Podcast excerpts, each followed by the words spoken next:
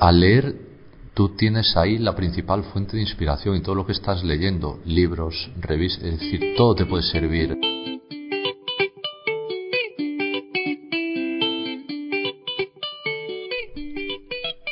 Hola amigos y amigas, este es el episodio número 4 de Súbete al Trip, el podcast sobre diseño UX, creatividad y negocio. Una vez más os acompaña Mauri Mesa UX, diseñador de experiencia de usuario, en el programa de hoy hablaremos sobre el proceso para crear contenidos que den resultados en tu web, en tus campañas de marketing o en cualquier producto digital. Si quieres patrocinar este podcast, entra en mi perfil de Patreon www.patreon.com, súbete al trip UX. También en ebooks nos puedes ayudar suscribiéndote y apoyando el podcast. Si quieres ser mencionado en el programa, envíanos un email que dejo abajo en la descripción. Para ayudarnos con el tema de creación de contenidos o copy, eh, estará con nosotros en el episodio de hoy Claudio Novoa, periodista especializado en información económica y en social media. Escribe sobre cifras y letras principalmente en la revista Emprendedores y en estrategia y negocios. A lo largo de su trayectoria ha tenido la oportunidad de participar en otros muchos proyectos, como la creación de contenidos para la web del equipo ciclista Movistar Team. Además, ha redactado memorias corporativas, optimizado manuales de crisis y concebido materiales con los que las empresas potenciasen su imagen de marca. Iniciativas que le han permitido trabajar con firmas como Repsol, ESADE, Atento o Volvo. De igual forma, Claudio ha publicado el libro Nueve Maneras de Triunfar, del Grupo Planeta, una obra gracias a la cual ha impartido charlas y conferencias relacionadas con el espíritu emprendedor en instituciones como la Cámara de Comercio de Valladolid, el Instituto de Estudios Cajasol o la EAE e Business School. Hoy estamos con Claudio Novoa, él es periodista, trabaja para la revista Emprendedores y hoy nos va a contar una serie de técnicas para generar contenidos de calidad. Hola Claudio, ¿cómo estás? Muy bien, pues aquí encantado que me hayas invitado a esta sesión. Gracias por eh, asistir aquí a esta pequeña charla sobre creación de contenidos. Y bueno, Claudio, mm, en todos estos años como periodista, ¿cuál ha sido el camino para convertirte en creador de contenidos de calidad? Háblanos un poco de tu experiencia. Pues, a ver, yo estudié periodismo en, en, Salamanca y realmente cuando terminas la, la, carrera estás completamente perdido. No sabes muy bien hacia dónde, hacia dónde tirar. Por eso me fui un año a Inglaterra a, ver si encontraba mi camino. Y al, regresar eh, en Madrid empecé a trabajar en una revista de, franquicias pequeñita pero donde realmente aprendí casi todo de lo que sé hoy. Ahí tuve a mi maestro. Y a partir de ahí me fui introduciendo poquito a poco en el periodismo económico y gracias a eso empecé a trabajar también con eh, empresas que demandaban eh, contenidos para eh, sus revistas corporativas, para sus blogs. Y ese fue realmente fue el, fue el comienzo, porque al final el periodismo económico está muy vinculado al mundo de la empresa y al margen de trabajar en, en publicaciones, pues contacté eso con empresas que necesitaban contenidos profesionales de calidad para sus para sus revistas y para sus distintos canales de, comunicación. ¿Empezaste como freelance o eh, No, los eh, primeros cinco años en esta revista de, franquicias eh, en nómina, asalariado. Y bueno, vi que el proyecto ya necesitaba un cambio de aires, realmente estaba cómodo, pero bueno, necesitaba ampliar horizontes y, y, me convertí en freelance. Me acuerdo que fue, me di de alta como autónomo el día que Lehman Brothers anunció su quiebra, entonces fue, Muy claro. sí, fue un comienzo apoteósico. Sí, empecé con, como freelance ese, ese mismo día y, y, contacté con la revista Emprendedores con la que había hecho algunas colaboraciones y, y desde entonces empezaste en, un buen momento, en plena crisis, como muchos de, los que nos escuchan. Totalmente, sí. Fue, yo eh, estrené la crisis dándome de alta como, como autónomo. pero realmente muy, muy contento. Hombre, es, complicado porque hacer tu primera cartera de, de clientes hasta que económicamente tu proyecto personal se haga sostenible es difícil. Claro, te iba a preguntar un poco por eso, porque en plena crisis yo también he trabajado con generaciones, eh, generadores de contenido y en esa época era un poco complicado, ¿no? Acceder a, conseguir trabajo como freelance porque el periodista, o sea, los periodistas no, no, no encontraban un poco ese nicho, ¿no? Claro, es que es, es, sí, porque en ese momento también hace, hablamos de hace casi 10 años prácticamente y ahí eh, la generación de contenidos en empresas no estaba tan valorado como ahora, que está cogiendo cada vez más fuerza.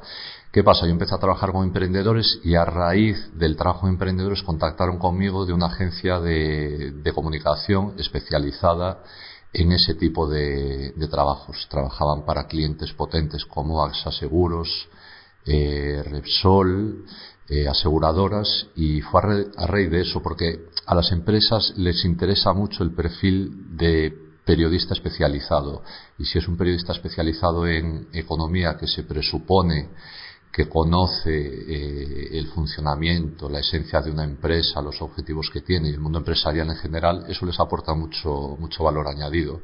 Realmente ahí no, no mm, mi idea era empezar con emprendedores, y después poco a poco ir eh, pues consiguiendo contactos no de una forma activa. Pero realmente el primer trabajo que me salió para, para generar contenidos fueron ellos los que los que te buscaron los, ya estabas los, los que me buscaron. especializado en ese tema. Bueno la verdad que ya pudiste marcar un camino a partir de ahí, de especializarte y dedicarte solo a ese tipo de contenido. Claro, sí, porque en un principio mi idea era eh, colaborar con emprendedores y buscar colaboraciones también con otros medios, pero esto de la generación de contenidos para empresas fue un poco por casualidad, pero realmente me abrió los ojos y me dijo... Especialízate. Sí, especialízate y, realmente eh, me, me enganchó porque creo que puedes hacer trabajos muy chulos y de calidad dentro de, las empresas y aportarle muchas, mucho, valor. Mucho valor, sí. Claro. Bueno, ¿y cuál es la importancia de un buen contenido para un producto? Mm, es, es total, porque yo veo empresas con productos, servicios muy buenos, pero que no saben transmitir ese valor al cliente final, al público. Y muchas veces eso es una barrera muy importante que tienen a la hora de dar a conocer su, su proyecto. Aparte, eh, yo creo que cualquier empresa o cualquier entidad, por rara que sea o por, por, el, ¿sabes? da igual el producto con el que trabaje, eh, puede generar contenidos eh, atractivos. Yo me acuerdo, por ejemplo, que hice una una memoria anual de una aseguradora especializada en, arquitectos, es decir, la, aseguradora que tienen los, los, arquitectos, Hermandad Nacional de los Arquitectos. Quiero recordar que, que se llamaba. claro, es, claro, yo decía, pero no sabía que existía este tipo de, de entidades. Pues ellos apostaban por, por generar contenidos de calidad tanto en su revista como en el blog como a la hora de, em, de, de, hacer la memoria anual. Y eso sus asociados lo valoraban porque realmente su actividad o la actividad diaria es difícil de explicar, son temas muy técnicos, ¿no? Muy específico, asegurar arquitectos con todas las implicaciones que tiene y, ellos apostaban por eso de manera clara. ¿Qué pasa? Necesitas eh, para eso perfiles muy específicos, profesionales, pues del mundo de la información, yo creo. No es por, por tirar por, por, mi, por mi profesión, por mi oficio, pero creo que es, es indispensable. Es lo que te comentaba en algún momento, que eh, es importante transmitir el mensaje porque tú das por hecho que tienes un producto y lo transmites, pero no sabes si la persona que recibe ese mensaje lo entiende o no. O sea, tienes que ponerte un poco en la piel de, esa persona, ¿no? Claro, a veces, del mismo modo que cuando te. en el, en el colegio, en el instituto, te dicen, eh, cuando vas a una charla, a una conferencia, siempre te dicen, tú pregunta las dudas que tengas, aunque a ti te parezcan que son una, una tontería porque realmente muchas veces damos por supuesto que la gente conoce un determinado tema y no tienen ni idea. Lo que te comentaba antes de entrar aquí, que tendemos a estar muy eh, centrados en nuestro campo de, actuación, en nuestro campo profesional y pensamos que el resto de personas conocen cosas que nosotros con las que nosotros trabajamos en el día a día. Entonces, a la hora de generar un contenido bueno es muy importante la sencillez, sobre todo, la, la, eh, sintetizar muy bien el mensaje y, explicar las cosas, por muy básicas que sean. Yo creo que es mejor pasarse de frenada en ese sentido que dejar huecos ahí por, por, cubrir. sí. Vale, y ¿Tú quién crees que puede necesitar contenidos? O sea, productos, empresas o quién realmente necesita de una generación de contenidos para dar a conocer un producto o una marca personal? O... Ahora, ahora mismo yo creo que, que, que, cualquier empresa o cualquier producto, cualquier profesional, en tu caso, en el mío, en mi caso, yo soy consciente de que a lo largo de, de estos años he tenido que ir construyendo mi, mi marca personal, ¿no? Digamos, la he construido a través de los artículos, los reportajes, los trabajos que he hecho, pero reconozco que yo debería tener, y no lo tengo, pues eh, una página en condiciones donde reflejase mi trayectoria y donde transmitiese eh, lo que he hecho hasta ahora afortunadamente lo he podido hacer pues a través de mi trabajo, ¿no? Por eso me conoce la gente. pero claro, pero yo creo que es un valor añadido en, el mundo hoy donde los mensajes que nos lleva, nos llegan cada día son cientos, se multiplican por todos los lados y realmente sobresalir en ese en ese magma de contenidos, de información, de sobreinformación es, es complicado. Claro. Y una pregunta, ¿cuáles son los perfiles de personas que pueden realizar contenidos, que pueden hacer contenidos? Porque, bueno, estamos hablando que tú, en tu caso tú eres periodista, pero hay gente que eh, también, digamos, un youtuber o gente que tenga un blog o gente que tenga un producto que quiere generar contenidos. Entonces, ¿qué tipo de persona puede realizar este, este trabajo? Claro, aquí yo creo que también depende del formato, ¿no? Porque hablamos de contenidos, a lo mejor estamos hablando, estamos muy centrados en el contenido escrito, ¿no? Pero bueno, eh, a la hora de generar audio, o vídeos, pues los youtubers realmente esta generación nueva, nativa, digital, lo están haciendo muy bien porque ellos tienen las herramientas, saben cómo conectar con el público, pero si vamos a contenidos más especializados, más específicos, centrados en empresas, en startups, en pymes, yo creo que ahí el, perfil es, es, de un profesional de la información de la comunicación en el más sentido, en el más amplio sentido de la, de la palabra. Yo creo que es necesario apostar por perfiles, eh, por profesionales en este. Claro, este eso, eh, a eso, eso, quería preguntar. Por ejemplo, si yo quiero crear contenidos, ¿qué tengo que hacer? tengo que formarme, tengo que leer libros, tengo que hacer tutoriales, ¿qué tengo que hacer? Sí, a ver, yo, eh, a ver, un periodista, por ejemplo, si, si quieres ser un periodista eh, digno, que ejerza su profesión con, cierta solvencia y dignidad, yo creo que una de las cosas básicas, imprescindibles, es leer.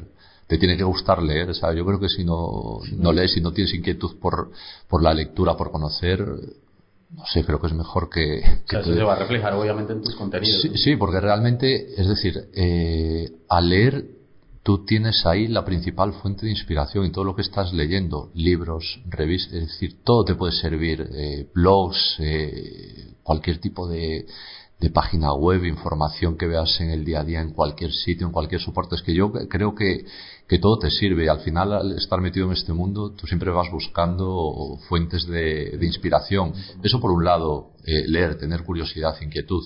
Y después hay eh, tutoriales o sencillitos donde te pueden dar distintas técnicas con las que puedes eh, hacer contenido.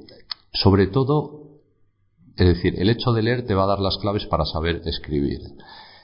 Y después, en estos tutoriales puedes tener, eh, puedes encontrar técnicas donde te digan, oye, pues para eh, sacar temas, que al final es de las cosas más complicadas, ¿no? Concebir temas, pensar temas para tener un calendario editorial, ¿no? Digamos, interesante, pues eh, hay tutoriales donde te dan técnicas que pueden ser interesantes. A eso voy.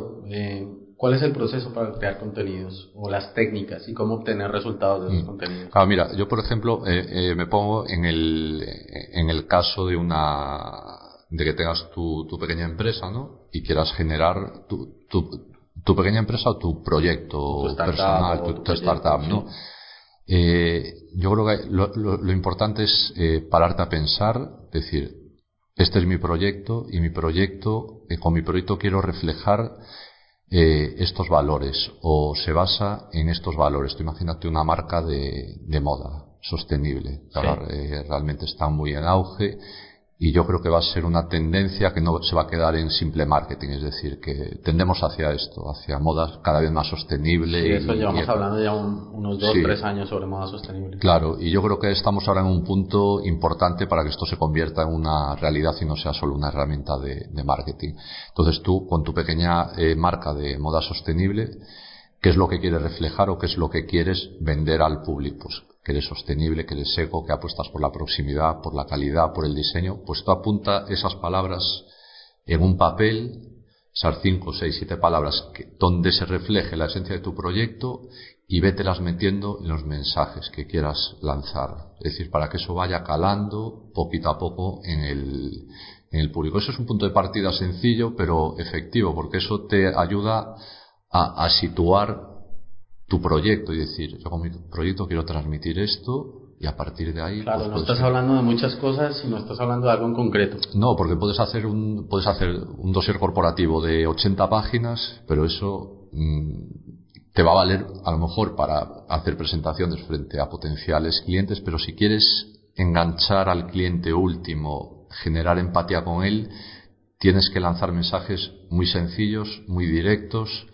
y que desde el primer momento sitúen a tu empresa donde tú quieres que esté. Entonces es un sencillo muy, es, un ejercicio muy sencillo que. Claro, a través de, envías el mensaje a través de tu web corporativa, de tus redes sociales. Claro, claro, entonces eso, tú eh, eh, coges esas palabras que hayas seleccionado y mételas no todas, sino vas combinando cada una de las palabras en los mensajes que quieras lanzar, las vas metiendo y poco a poco pues irás generando un mensaje ya sólido con el que la gente ya te, te identifique. Vale, ¿y cómo defines a los usuarios a los que te diriges? ¿Y cómo hablas con ellos? ¿Con qué tipo de lenguaje? Eh, a ver, aquí cada uno hay no sé, cada uno tiene su, por, por, su experiencia, por los resultados que ha obtenido, pues aquí hay opiniones diversas, ¿no? Pero, por ejemplo, hoy estamos en un, en un mundo en el que el cliente ha adquirido otro rol ya, no es como antes, donde la compañía hablaba de manera unidireccional y el cliente estaba ahí como un sujeto pasivo, ¿no? Hoy la, la, la, conversación tiene que ser en las dos direcciones, porque el cliente va a interactuar contigo a diario.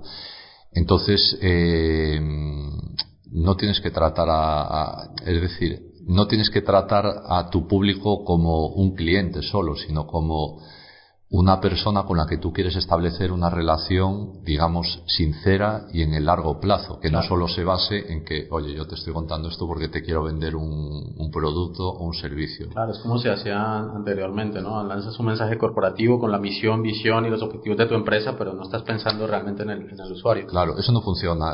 Por eso ahora el branded content que, es, que, que, que está en auge y es lo que está desplazando, no desplazando, sino sustituyendo en ciertos aspectos al marketing tradicional, el branded content no es otra cosa sino que eh, generar mensajes que, que ese público, que ese cliente consumiría aunque no estuviese interesado en tu, en tu empresa, ¿sabes? En tu proyecto. Es decir, que se puede consumir, que lo pueden consumir tu público, tu cliente y mucha otra gente.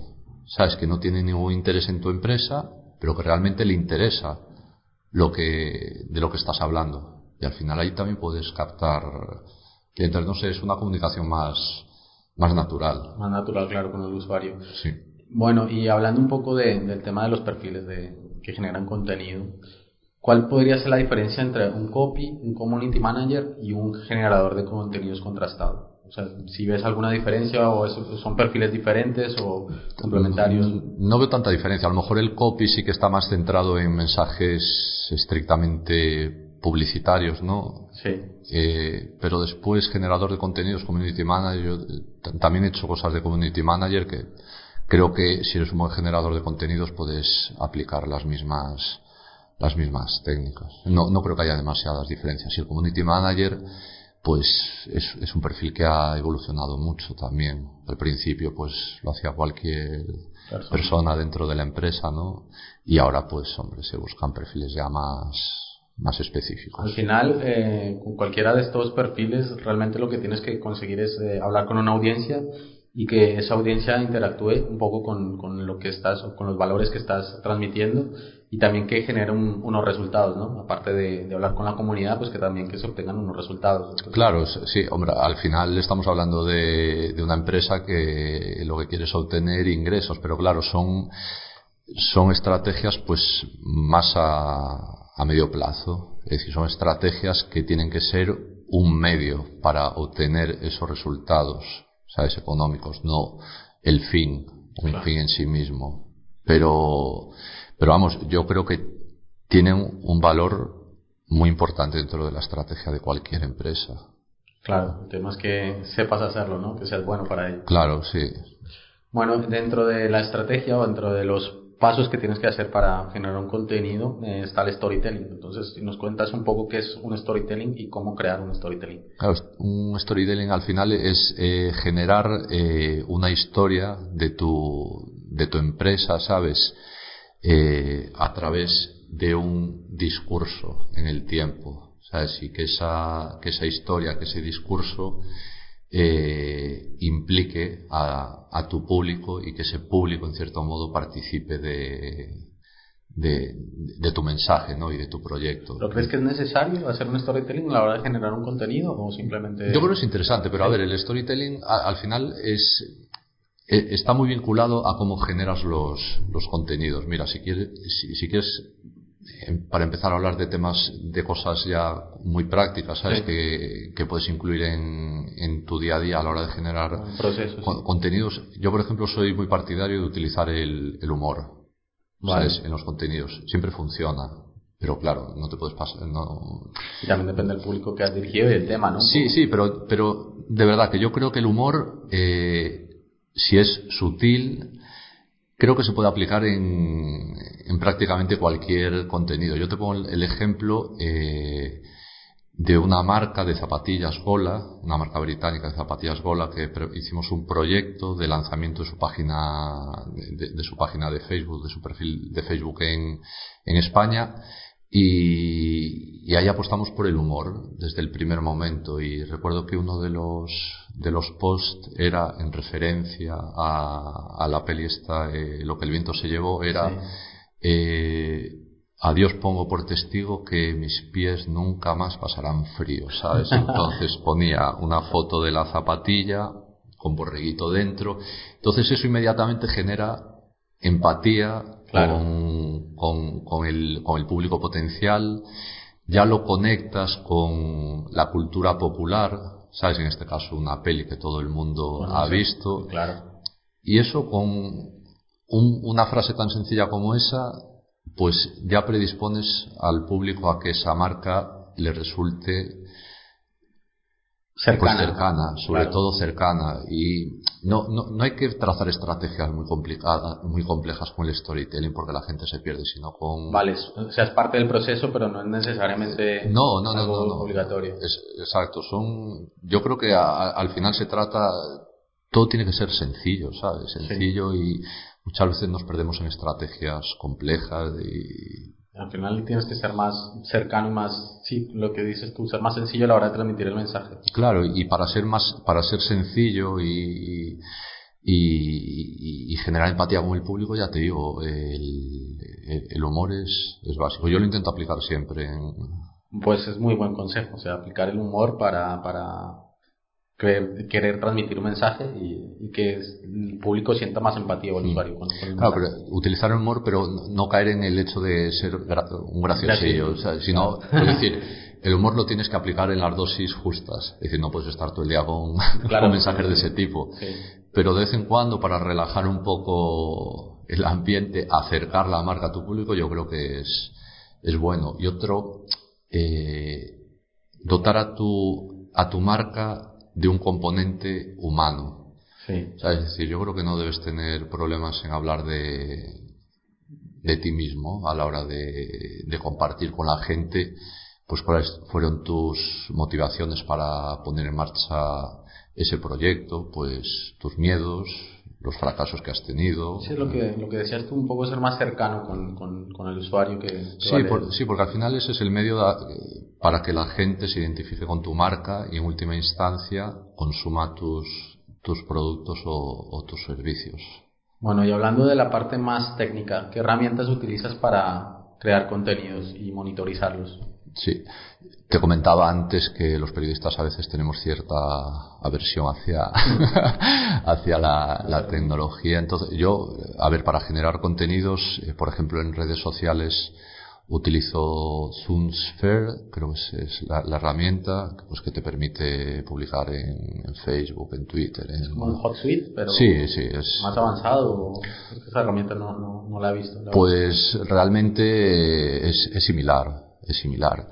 Y después a la hora de, de, de analizar los datos, yo utilizo pues el, el Google Analytics, un, un, clásico porque realmente te, te aporta mucha mucha información sobre todo a la hora de ver, pues, sobre todo los contenidos que mejor funcionan y cómo sobre esos contenidos que funcionan bien eh, incidir en ese enfoque. Claro, ¿y cómo mides esos datos? Porque son cantidad de datos y fuentes de, de, tráfico, sea orgánico, sea de marketing, bueno, me imagino que dentro de la estrategia estará ahí, pero ¿cómo puedes medir esos datos si tienes algún embudo de conversión para saber eh, si esos datos están obteniendo los resultados de, que planteasteis en la estrategia de marketing. Entonces, no sé si tenéis algún tipo de... A, ver, no sé, yo te estoy hablando también del análisis que realizamos, sobre todo en la revista, en la revista Emprendedores, de, de, los contenidos que generamos. Porque al final nuestro objetivo es el mismo, generar eh, contenidos de calidad. Claro. Que, que el público se identifique con esos contenidos y mantener y, conseguir que nuestra relación con los lectores sea a largo plazo. Entonces ahí lo básico es la audiencia, el número de usuarios, el tiempo que permanecen en, en cada uno de los, de los posts, de los contenidos y la tasa de, de, de, rebote que tiene cada uno de los contenidos. Es decir, a lo mejor hay contenidos que tú consideras que son buenos, la gente entra, pero pero se sale inmediatamente. Entonces. Eh, bueno, en ese eh, caso yo soy uno de los fans de la revista Emprendedores que todos los días me leo uno o dos posts constantemente desde, desde que saliste, no sé, llevo dos, tres años, pero todos los días y es para mí es una fuente de información bastante valiosa. Claro, a, a nosotros, ya, mm, ya te digo, Analytics nos, nos viene muy bien porque al final nos, nos transmite cuáles son los contenidos que, que interesan, y eso se ve de un primer vistazo. Es, lo, que, lo que te decía, yo siempre que veo los contenidos me interesan la mayoría, digamos, porque me están hablando constantemente de cosas que a mí me, me gustan, que, que, les dedico tiempo para leerlas, no es simplemente leo el titular y ya paso de él, no leo el artículo, me, me intereso y paso tiempo. Eh, y, y, porque son cuestiones muy, muy prácticas también. Otro de los consejos a la hora de generar contenidos habla de, de temas muy prácticos que el público pues pueda aplicar en su, en su día a día, en su vida cotidiana. Sí, también. Eso es lo, la otra, la otra, digo, alternativa o la otra posición es que yo cuando veo los contenidos no son dos, tres páginas que al final se te hace pesado, al final tú tienes poco tiempo disponibilidad para leer un contenido, si te interesa lo lees, pero realmente son contenidos cortos que aportan mucho valor. Claro, y, y ahora tal, es decir, al final Internet está cambiando nuestro modo de leer, lo que se dice, ¿no? Que la gente lee ahora en, en diagonal, ¿no? entonces, claro, tienes que apostar por contenidos mucho más breves y por eso ahí está. Por eso te digo que es importante contar con un perfil eh, profesional en el sentido de que sea capaz de, a lo mejor, sintetizar un dossier corporativo en una hoja de, de Word, ¿sabes? En cuatro párrafos que ahí, en esa hoja, esté reflejada la, la esencia y, y, y, los valores de, de, tu empresa. lo que te digo es, por ejemplo, con el vídeo, si tú en los que tres, cuatro primeros segundos no, no captas el interés del usuario, ya te vas a otra cosa. Y me imagino que con los artículos es, es, un poco lo mismo. Claro, en, en, los artículos, claro, hablamos, hablamos mucho de, de web, ¿no? Del entorno online, pero vayamos también al, al entorno físico, ¿no? que por mucho dicen, llevan diciendo años y años que el papel va a morir, pero yo soy un fiel defensor de, del papel y creo que va a pervivir muchos años con otros formatos me refiero. Yo creo que cada vez las se está viendo en el país, aprovecho, eh, en el país por ejemplo se está viendo que cada vez apuesta más por las ediciones del fin de semana, es decir, hacer ediciones del periódico del sábado y del domingo muy potentes, porque realmente la prensa diaria, entre semana, quien la, la adquiere. Yo, yo, recuerdo eso, que antes eh, el fin de semana se sacaban eh, anexos o separatas o, bueno, no sé, contenidos más eh, enfocados o más especializados, un poco, ¿no? Sí, sí, pero ahora se, está yendo a, a, enriquecer la oferta, en este caso del periódico, con suplementos, con una periodicidad. Y yo creo que se tiende hacia eso. Desde mi punto de vista, yo, yo creo que va a llegar un punto que entre semana el periódico como tal va, va a desaparecer. Ah, interesante, o sea que entre semana el periódico ya no, Yo es como una teoría que tengo desde hace tiempo, pero no sé si a lo mejor me quedo ah, Sí, porque yo siempre he pensado que desde que está internet y están los blogs y los periódicos tienen su información online, eh, tiende a desaparecer, pero veo que no desaparece. claro, pero yo siempre fui fiel comprador de, de, prensa diaria, pero hace tiempo que no la compro porque realmente tienes todo en, en, su edición digital. Entonces yo creo que va a ir un poco por ahí, no sé, a, lo mejor me equivoco seguramente, que desaparezca entre semana y que el sábado y el domingo lancen ediciones muy potentes, cada vez, sabes, más especializadas, con cada vez mayor información, información de calidad. Y bueno, no sé, dentro, de, unos años hablamos. Es un poco lo que, lo que decías tú antes del tema de los libros, que el papel iba a morir, se decía hace unos años, y porque el contenido todo iba a ser digital por medio de ebooks, pero todo lo contrario, creo que el aumento de, los libros en papel eh, es evidente, ¿no? Ahora España, es, España es de los países donde más se publica y y, las revistas están tendiendo un poco hacia eso también, hacia números más, números monográficos, eh, con contenidos eh, de calidad, no sé, creo que va un poco hacia, hacia ahí el, mundo del, papel, pero bueno, a lo que íbamos hablando, eh, siguiendo con el tema del papel, yo soy muy partidario de en cualquier artículo o reportaje, es decir, hacer un, una introducción potente en el sentido de que engancha al lector con temas que a lo mejor directamente no tienen nada que ver con, con el tema que vas a, tratar, pero que al lector le abra el interés hacia otros, hacia otros campos, no solo hacia lo que le estás contando. Por ejemplo, eh, en uno de los últimos artículos que, que preparé hablaba de la necesidad de, es decir, el tesón y el esfuerzo como requisitos indispensables para, para emprender. Emprender es algo duro, sacrificado y... es muy interesante, o sea, no empiezas con algo propiamente del, tema, sino empiezas abriéndolo con algo que mm. tiene que ver con el tema, pero es más personal, ¿no? Sí, sí, sí, a, mí me gusta mucho empezarlo, darle una vuelta al, comienzo de los artículos para aportarle algo más al lector. Entonces, en este artículo lo que hacía era hablar de, de, Murakami, eh, el escritor este japonés eterno candidato al, al Nobel, que él escribió un libro eh, titulado ¿De qué, ¿De qué hablamos? No, ¿de qué hablo cuando hablo de correr? O ¿de qué hablamos cuando hablamos de correr? Que él habla de eso aficionado a, correr, a, running. y él lo ha convertido, digamos, en una filosofía de, vida que aplica en su vida diaria y a, la hora de escribir, ¿no? Entonces yo decía que esta figura Murakami es muy interesante porque ejemplifica el, el esfuerzo. Él, él tenía un club de jazz en, en Tokio y de un día para otro, después de mucho esfuerzo de abrir ese club y una, empezaba a ser rentable, ¿no? A ganarse la vida con él, de un día para otro decidió dejarlo y dedicarse a, dijo, voy a escribir una novela y me voy a convertir en, en escritor. De un día para otro.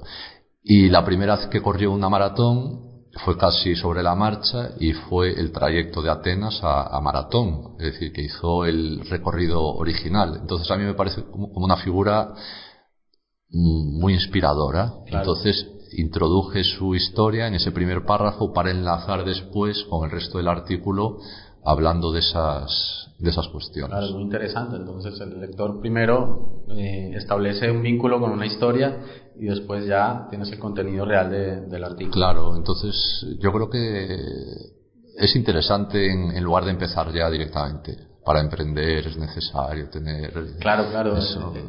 Es, la diferencia entre un contenido que, que pueda enganchar al lector y un contenido más corporativo. Lo que ahí, te lo, ahí te lo juegas. A ver, no puedes hacer introducciones muy largas de este tipo porque a lo mejor el lector pierde el interés, pero eso un párrafo lo puedes, lo puedes resolver. Yo creo que que es a mí a mí por lo menos no todo el mundo lo hace pero a mí me gusta aportar ese ese valor al es muy, por ejemplo yo yo soy colombiano no y en muchos artículos que leo en la prensa o revistas siempre empiezan también con un, poco de realismo mágico que está muy implantado en, en, Colombia, en Latinoamérica, siempre te cuentan una historia y lo cuentan desde otra perspectiva, pero a veces también pecan un poco de, quedarse ahí y no ir un poco al grano. Y no, claro, ese es el peligro que corres, que a lo mejor mm, tu mensaje se difumine o te vayas un poco por las ramas y no te centres. Al final el mensaje de tu artículo tiene que quedar claro. Pero eh, esto lo puedes aplicar también a, a tu, a tu empresa. Es decir, cuéntale historias al público que, que sean interesantes, pues eso, eh, inspiradas en libros, en, en, películas, en series, en... Bastante interesante tu consejo. Y bueno, cambiando un poco el tema, después de que ya, o sea, estableces unas técnicas, tienes el contenido, ¿cómo crees que se viraliza un contenido? ¿Cómo se, ¿Cómo se viraliza? Sí, en este caso, bueno, estamos hablando de, artículos escritos, ¿no? Pero es, es, importante escribir pensando que puedes viralizar el contenido o escribes libremente y la viralización viene, viene por consecuencia del contenido. Claro, yo, eh, yo ahí no tengo un enfoque tan, tan de deseo, ¿no? No te puedo aportar un enfoque tan pues más un enfoque más de marketing, dirías tú. Sí, es decir, yo, yo ahí confío mucho en, en, la comunidad que vayas generando de, de clientes, de lectores y que sean ellos los que los que viralicen el, el, contenido. Claro, o sea, no hay una técnica específica para decir este artículo se va a viralizar. O sea, no... no, no, porque incluso nosotros a veces nos sorprende artículos que, que pensamos que van a funcionar muy bien y no funcionan. Y no funcionan, no. De verdad que yo, vamos, yo por lo menos no tengo una, una varita de decir, este artículo. Eh... No, ¿Sabes por qué lo digo? Porque muchas personas venden el tema de viralización de contenidos o que con unas técnicas específicas vas a viralizar un contenido. En YouTube hay bastantes tutoriales o bastantes, mm. bastante información sobre ello. Y yo la verdad sí, no sé si creerles o no creerles. Por eso... No sé, hombre, Claro, mi, mi enfoque es, es, periodístico, entonces, no sé, con eso soy un poco escéptico, pero porque tampoco lo, lo conozco en profundidad, ¿sabes? Entonces, yo, con lo que empezamos aquí, yo confío en, en, que la calidad del contenido al final es lo que te va a conseguir eh, a amplificar tu, tu mensaje y ahí el público va a ser el que, decida. el que decida. Claro, pero bueno, es, es, es, también un ejercicio de dejar las cosas claras. Nosotros desde aquí queremos eso. Claro, es que, yo, es que fórmulas mágicas, de, ¿sabes? Del mismo modo que yo te digo, eh, te puedo dar consejos, ¿sabes? Sobre cómo generar buenos contenidos, pero después eres tú el que... Claro, eso es un debate, no, no, lo vamos a abrir aquí en este momento, pero es el tema de, de todos estos gurús de Internet que te dan ciertas pautas o técnicas para, para crear contenidos, para generar ingresos, para viralizar y realmente abundan, pero ellos lo que quieren es eh, tráfico para poder... Y, y, si te fijas, mira, cuando tú buscas en Google eh, claves para generar contenido de calidad, tips para crear contenido, eh, te das cuenta que se repiten una y otra vez los, los mismos mensajes. Y, y, yo he hecho en falta, por ejemplo, eh, consejos más prácticos, ¿sabes? Es decir, pues no, no, no claves para conseguir generar tráfico, tal, sino consejos para el, el paso previo a todo eso, que es crear buenos contenidos, que es que es la base de todo, ¿sabes? Bueno, y ya tenemos los contenidos escritos, ya hemos hecho una historia y ahora ¿qué canales producen mejores resultados? El canal del vídeo, YouTube y todas las plataformas de vídeo, las redes sociales, un blog, una web o los medios tradicionales. ¿Cuál crees tú que funciona mejor? Claro, depende de, del uso o, o, de la, es decir, de la de la perspectiva, ¿no? Del uso que le quieras dar a tus contenidos o del mensaje que quieras eh, transmitir con tu, empresa. Por ejemplo, eh, a nosotros Facebook nos nos funciona muy bien, ¿sabes? Tenemos eh, ahora mismo como un millón de seguidores en la página de, de Facebook, pero de cara a, tu empresa, ¿no? Eh, por ejemplo, si quieres eh, situarte como prescriptor dentro del sector, ser una marca referente que a la que la gente haga caso, que se, en cierto modo que sea una marca experta, ¿no? A la que la gente escuche dentro de ese sector de actividad, yo apostaría claramente por el, por hacer un buen blog. O sea, es un buen blog hablando de tu empresa, del sector en el que operas, para que realmente la gente te sitúe ¿no? en, ese, en ese mercado. Y después el vídeo, lo hablábamos antes, yo creo que cada vez va a tener más, más peso para situarte también como, como prescriptor, como, como experto, como queramos. A mí la palabra gurú no me gusta. No, yo digo lo de gurú porque... No, me gusta nada. A mí tampoco me gusta la palabra gurú, por eso... No, me imaginaba que... no, no me gusta por eso, pero se venden como gurús de, de marketing online, de... Entonces, sí. Entonces, no sé, es que fórmulas, ya te digo, sobre, todo hay que tener en cuenta que las empresas pequeñitas cuentan con los recursos que, que cuentan. Entonces, yo creo que ahí lo interesante es darle herramientas sencillas consejos prácticos que puedan implementar en el, en el, día, en el día a día. Bueno, y cuando ya tienes los contenidos hechos, tienes el canal definido, ¿en qué momento distribuyes ese contenido? O sea, ¿cuándo sabes que ese contenido eh, va a funcionar? Mm, ¿Hacéis una medición de días en los cuales la gente lee más? ¿O simplemente lo lanzáis un día de la semana porque.? A ver, nosotros en, en, la revista, claro, actualizamos a diario, eh, pero vemos que, que el martes, martes, miércoles, mitad de semana son, son muy buenos días para, sobre todo en, en Facebook. Ahí tenemos buen, buena respuesta del, del público. Y después también fines de semana, sorprendentemente, eh, pues la gente... Los sábados. los sábados, sí, sí, incluso sábados, domingos por la, por la tarde-noche, pues se obtienen buenos, buenos resultados. Sí, sí, sí. O sea, que realmente lanzar un contenido es en base a, los datos, ¿no? Al análisis de datos. Claro, sí, sí, sí. Tú ahí, es decir, el, el Analytics te da una panorámica de un vistazo muy buena. ¿Sabes? Es decir, el pico que has tenido durante la semana y los momentos más, más bajos. Entonces, a partir de ahí, decides, lo, lo tienes claro. Vale, ¿y cómo eh, analizas esos datos y esos resultados? O sea, en función de, los resultados, ¿veis que a, la gente le gustó ese tipo de contenido? ¿Volvéis a escribir sobre ese contenido? No, no exactamente. Se, es decir, un mismo tema puede cambiar de, puede tener varios enfoques. Entonces es, es lo que hacemos. ¿Sabes? Por ejemplo, eh, pues funciona muy bien, pues evidentemente ideas sobre negocios que puedes montar por poco un poco dinero, con poco dinero, ¿no? Es claro. Entonces, bueno, puedes incidir en esa idea con eh, ideas para montar tu negocio por poco dinero en este 2019 o tendencias en este 2019 que te van a ayudar, sabes que que te, que te van a ayudar a montar tu negocio por poco dinero. Es decir, es es cambiar el, el, enfoque de, del tema. Porque creo que funciona, siempre estáis eh, renovando artículos, al final algunas temáticas son muy similares, pero siempre funciona. Sí, sí, porque realmente un, un artículo eh, tiene varias, varias vidas.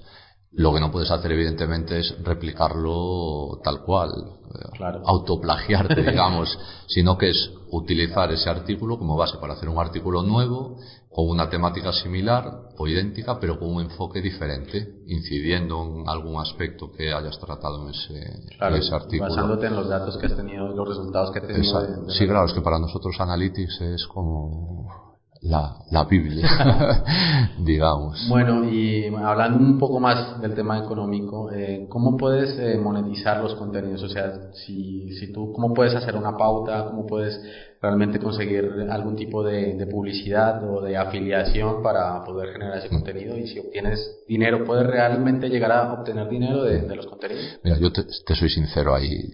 Eh, mi, mi, perfil es eh, el de periodista, entonces yo creo que en este tema Claro, nosotros generamos contenidos eh, basándonos en, en, que ese contenido eh, engancha al público, aporte calidad y, valor añadido a esa información. No pensamos tanto en los beneficios, digamos, en el reporte económico. Entonces yo creo que ahí te podría ayudar un experto en, en marketing, ¿sabes? Que, que realmente son los que manejan los, los presupuestos y los que ven el rendimiento que, pueda tener. Pero evidentemente, si trabajas con una empresa, no puedes perder de, vista eso. Claro, no lo digo porque hay gente que se dedica simplemente a, generar contenidos para ganar dinero, hmm. sea pautando, sea con marketing y afiliación, sea de diferentes formas. Lo único que quieren es conseguir dinero, no se enfocan en la calidad del contenido ni en el valor que aporta. Claro, es que yo, ahí ya te digo, soy como muy defensor del, del, contenido como generador de valor añadido para, empresa, para la empresa y en, en, el, en, el, horizonte en última instancia que eso eh, le pueda reportar cierto, cierto beneficio. Claro, realmente cuando el contenido aporta valor y lo haces enfocado al usuario, realmente la parte de monetización viene, viene sola, o sea, viene después.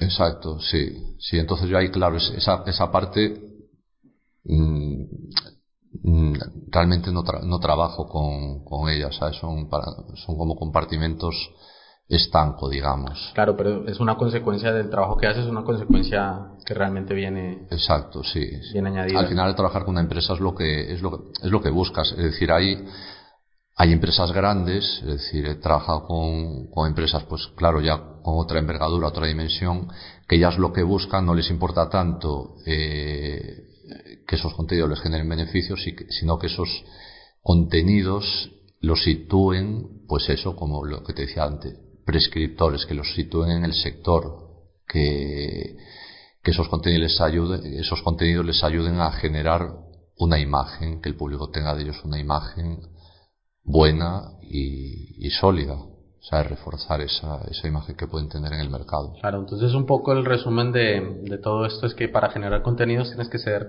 transmitir un mensaje cercano al lector. Sí. Transmitir emociones. Sí. Que esas emociones eh, aporten el valor que, estás buscando, ¿no? Para que enganche al lector. Exacto, y tener, y, tener muy claro eh, lo que te decía al principio, hacerte la lista esa con las palabras, tener muy claro qué es lo que quieres transmitir, qué es lo que, tener muy claro qué es lo que quieres que tu empresa transmita en el mercado y a partir de ahí construir tu, tu mensaje. Bueno, Claudio, y por último, ¿puedes darnos alguna recomendación para aquellos que tengan un producto y quieran generar contenido, que quieran generar resultados con ese contenido? o ventas o tráfico o leads o unos KPIs? O sea, ¿qué, le puedes decir a todos los usuarios que quieran generar contenido y no saben cómo que parten de cero? Pues mira, eh, yo incido mucho en la idea esa de folio en blanco y poner sobre papel eh, lo que quieres que, tu empresa sea y cómo quieres que tu empresa sea vista en, entre el público. Y a partir de ahí, eh, si, hombre, si puedes recurrir a, un, a, alguien, ¿sabes? Para que te ayude, pues mucho mejor, pero si no, eh, lee, investiga y es que insisto mucho en la idea de que cualquier eh, sitio es bueno para encontrar información con la que generar contenidos. Por ejemplo, eh, la Fundeu, es la Fundación del Español Urgente, es, eh, es, es, una página web donde la gente pues envía sus dudas acerca del, del, lenguaje, sobre el buen uso del lenguaje y son muy activos ¿no? a la hora de, de, generar contenidos. Y ellos tienen una campaña que es la palabra del año. Eligen la palabra del año entre unas candidatas, ¿no? Entonces, el, en el 2018, quiero recordar, la palabra del año fue microplástico pues tú imagínate microplástico para una empresa de moda sostenible, el uso que le puede dar. ¿Sabes? Entonces tú engancharías al público por el término ese microplástico, harías referencia a la Fundeu. Es decir, es que es inagotable las fuentes de. Yo ahí insistiría mucho en que explorasen todas las fuentes que hay para recopilar información y, y a partir de ahí generar contenidos y sobre todo ponerse en la en la piel del público, del lector, del consumidor y lanzar mensajes sencillos eh, que generen empatía con, humor en sus dosis justos, en sus dosis justas, eh, que generen emoción, emotividad también en su dosis justa y para eso no tengas miedo en, en ser tú también el protagonista del, del mensaje. Es decir, que tu empresa al final que el componente personal humano de tu empresa eh, esté presente en esos, en esos mensajes. Y sobre todo le, lee mucho todo lo que puedas.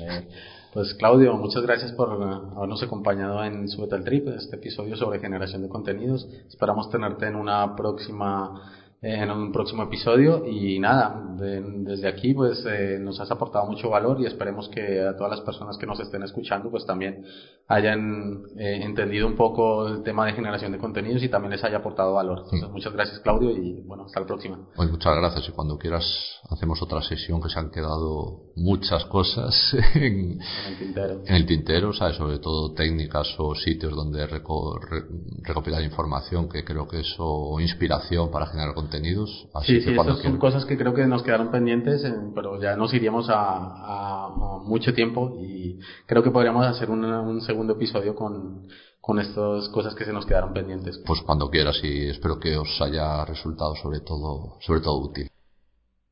Una vez más, mil gracias amigos y amigas por escuchar este episodio. Espero os haya aportado valor en el tema de creación de contenidos. No olvidéis darnos vuestro apoyo a Súbete al Trip UX en iBooks, iTunes, Spotify y todas las plataformas de podcasting. Si quieres patrocinar los contenidos del podcast, entra en mi perfil de Patreon, patreon.com barra Súbete al Trip UX y mira las recompensas. Seguramente eh, te ayudarán. Y nada, pues hasta el próximo episodio y hasta luego. Gracias.